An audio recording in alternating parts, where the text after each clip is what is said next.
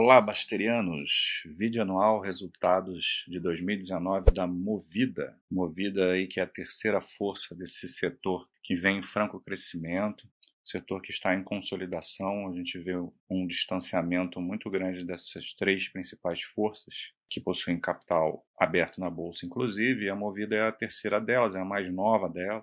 E também, como como os seus pares vêm apresentando resultados bastante surpreendentes, né, com modelos de negócio eficientes. E vamos ver aqui o resultado de 2019 nessa apresentação. Ao longo dele, vou tentar detalhar algumas características da empresa. Aqui os principais destaques já mostra, a gente poderia até parar por aqui a análise, né? Porque são números realmente surpreendentes, né? Um lucro líquido de 228 milhões anual crescendo 43%, receita crescendo também 43%, ficando em torno de 4 bilhões. É, o EBITDA consolidado de 743 milhões cresceu absurdo 61%. Teve esse resultado muito bom de spread entre ROIC e custo de dívida, de 5,5 pontos percentuais. Eu vou explicar isso melhor no final, que isso aqui é bem importante. A empresa, como característica de todas do setor atualmente, são empresas que estão buscando um crescimento muito forte. Eles fazem isso através de aumento da sua frota de carros e até de lojas também. Então aqui a gente tem um, um, um, histórico breve, né? Até porque a empresa é, tem um histórico breve mesmo, é uma empresa relativamente nova, abertura de capital em 2017, inclusive, tem pouco tempo. E a gente vê aí uma expansão dessa frota de 2016 para cá de 71% crescimento, receita cresceu também muito, né? 100 vezes, 100, 100, 104% relacionada a 2016. E a gente vê aqui uma separação nos, nesses, do, nesses segmentos que são segmentos de serviço, né, os operacionais, que, que é o setor de aluguel de carros, né, o Rent a Car, que é esse laranja aqui, e o GTF, que é a gestão terceirização de frotas. O RAC, né, o Rent a Car aqui, ele é simplesmente aquilo que a gente conhece, né, é, que, o serviço para nós, pessoas físicas, se você quer alugar um carro, você vai lá numa, numa loja da empresa e aluga. É, ela também aluga para não só para pessoas físicas, mas para jurídicas também. Tem a questão do, do aluguel para motoristas de aplicativo, que é uma coisa que, que vem crescendo bem, é um interessante modelo de negócios também que adiciona bastante valor para essas companhias. Enquanto a, o GTF, né, a gestão e terceirização de frotas, aí já são contratos com períodos mais longos, acima de 12 meses, que você aluga ali um portfólio de carros para uma determinada empresa. É um, um segmento menor, mas que é, que é muito legal para diversificação, até porque adiciona mais previsibilidade de receita, né, por um período maior, maior de tempo. Tudo tem prós e contras, né? É, também você vai ter um ticket médio menor aqui nessa, nesse, nesse segmento e carros mais depreciados, né? Porque eles vão ser vendidos com, com mais tempo do que os carros utilizados na Rent a Car que você vai vender ali com prazo de, de um ano, basicamente, e já no outro vai depender do, do, da duração do, do contrato que você tem com, com as empresas, que vão ser superiores aí a um ano. Mas a gente vê crescendo, crescimento é, em ambos os setores aqui muito bons, tanto de receita quanto de frota. Aqui ele vai detalhar um pouco mais, vai quebrar, né? Aqui a parte de, de a car, dos aluguéis de carros, com bastante crescimento, a gente já viu isso, mas aqui está mais detalhado, tanto em receita líquida quanto em números de diárias. Aqui a gente vê esse dado é legal também porque ele mostra o custo mensal por carro que vem se ficando relativamente estável e até diminuiu aqui em relação ao ano passado, né? Então isso vai, vai gerar mais ganhos de, de eficiência, de, de produtividade, né? Você consegue gerar mais receita tendo ali um custo em, em percentual menor do que as receitas. Então isso vai dar para você margem no final. Aqui a parte de, de GTF também crescendo bem as receitas, crescendo muito bem o número de diárias e mantendo também relativamente estável um controle de custo mensal por carro. Aumentou um pouquinho em relação a 2018, mas historicamente vem, vem mantendo bem. Aqui entra a parte dos seminovos, né, que ainda não entrei muito em detalhes, é uma parte é muito importante e muito nevrálgica ao mesmo tempo. Né? Os seminovos eles têm um maior percentual, percentual de receitas totais, só que isso não significa o, o ganho, o EBITDA da empresa. Né? Na verdade, os seminovos têm EBITDA negativo. Então, para que serve isso aqui? Serve simplesmente para o crescimento dela. Toda a receita de seminovos ele vai ser utilizado para capex, para crescimento da frota. Então, isso é muito importante porque você não precisa ficar.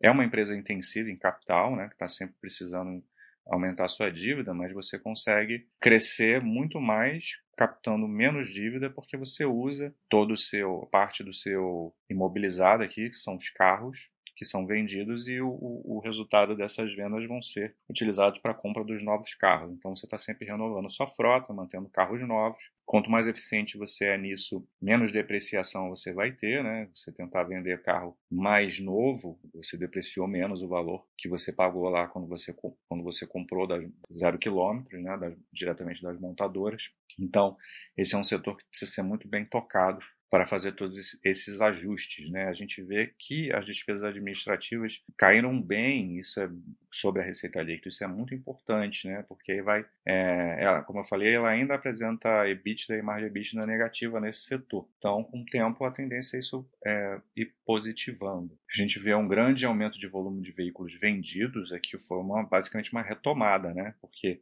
2016 até 2018, ela não estava conseguindo muito, até cresceu bem aqui para 2017, mas voltou a decair em 2018, né? Teve que dar uma, uma segurada aqui, ou não conseguiu simplesmente vender bem. E aí agora teve uma expansão muito grande aqui no volume de veículos vendidos. Então isso vai dar para ela aí um, uma alavanca muito boa de crescimento. Aqui a gente vê o resultado é, já, já, operacional, né, o EBITDA em milhões e a margem de 2019, aqui sem o IFRS 16, separados por setores. No Rent a Car, a gente tem aí os 440 é, milhões, com crescimento de margem, bom crescimento de margem, né, 37,9% desse setor. E no GTF, que é, você tem margens maiores, e cresceu também bem, 63,7%, um EBITDA de 292.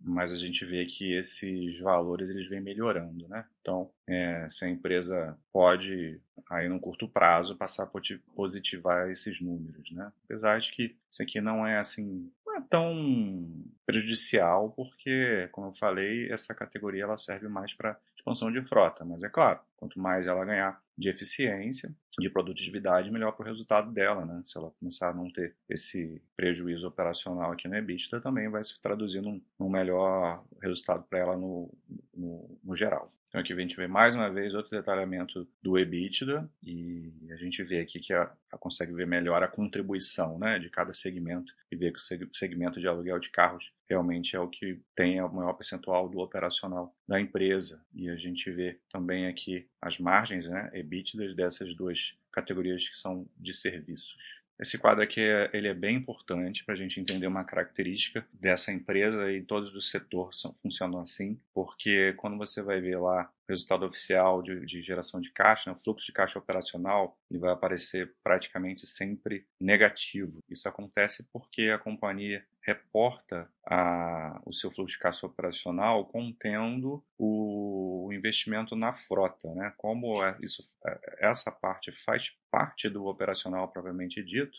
entra ali. Então, para a gente ter uma ideia da geração, da capacidade de geração de caixa dessa empresa, que é que tem uma, uma capacidade alta, né? A gente é melhor a gente olhar outras métricas. Aqui a gente vê como se constrói partindo do EBITDA, né? Vamos pegar aqui 2019, a gente vê aí ela tira aqui parte de imposto e capital de giro e a gente chega numa geração operacional de caixa de 935 milhões. É, e aí tem aqui o custo, que é um custo não caixa, da venda dos ativos, né, da venda dos carros, e o quanto que ela, ela teve que usar para renovação, né, o capex de renovação. Então você chega num caixa gerado antes do crescimento, e que é de, foi de 580 milhões, até bem superior ao ano de 2018.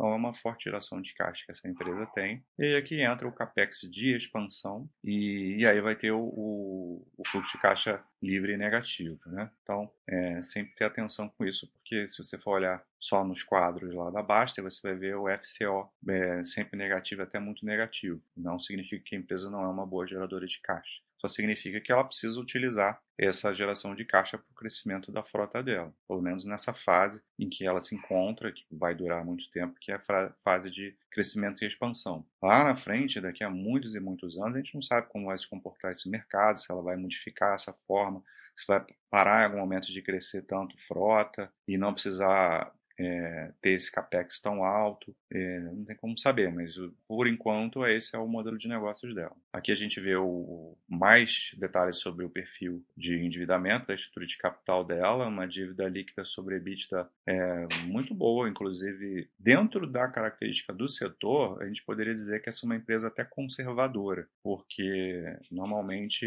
as alavancagens são até maiores acima de 3. Ela já operou, essa a Movida mesmo já operou acima de 3 anteriormente, agora está ficando mais sólida, né, com uma estrutura melhor, consegue ter esses níveis de alavancagem menores. Então está caindo aqui, está em 2,4, tornando a empresa aí mais sólida, né, mais segura. A gente vê a dívida líquida que cresceu e vai continuar crescendo, isso não, não tem outra forma de ser. E a gente vê um perfil de endividamento bastante alongado. É claro que isso aqui ele se beneficiou muito porque entrou muito dinheiro em caixa esse ano de 2019 porque a companhia fez um follow-on, captou dinheiro aí de sócios e com isso ela conseguiu aumentar o seu, o seu caixa e fazer com que a sua dívida líquida caísse. E como ela também está aumentando muito o seu EBITDA, então acaba que ajuda nas duas pontas aí na, na melhora do perfil do endividamento. E aí a gente tem esse perfil alongado né, de, de endividamento muito espalhado, então é bem tranquilo para ela. Aqui a gente vê o detalhamento do lucro líquido, que a gente começou essa apresentação falando, que tinha tido um crescimento muito grande, né, de 42%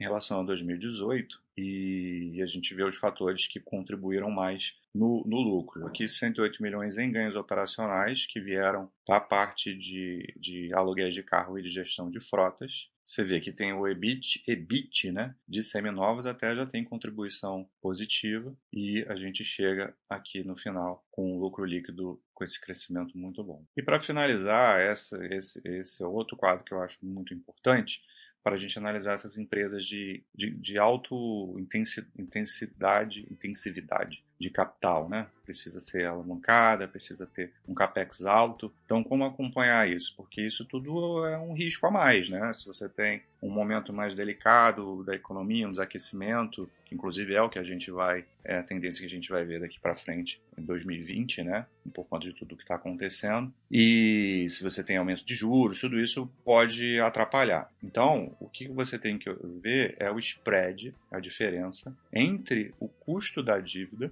que no, nesse caso aqui, ao fim do ano, estava em 4,9%, e o ROIC, que é o retorno sobre o capital investido. Né? Então, o que, que retornou de todo esse dinheiro, desse, dessa dívida que ela fez, né? É, do capital que ela investiu no seu próprio negócio? Ela está com ROIC de 10,4%. Então, esse spread de 5,5 pontos percentuais mostra que isso está tendo um resultado muito bom. Então, tudo bem, a dívida é alta, mas você tem um custo de dívida muito, muito abaixo do que ela está te retornando com o que ela faz com essa, com essa captação de dívida, né? com esse investimento todo que ela faz.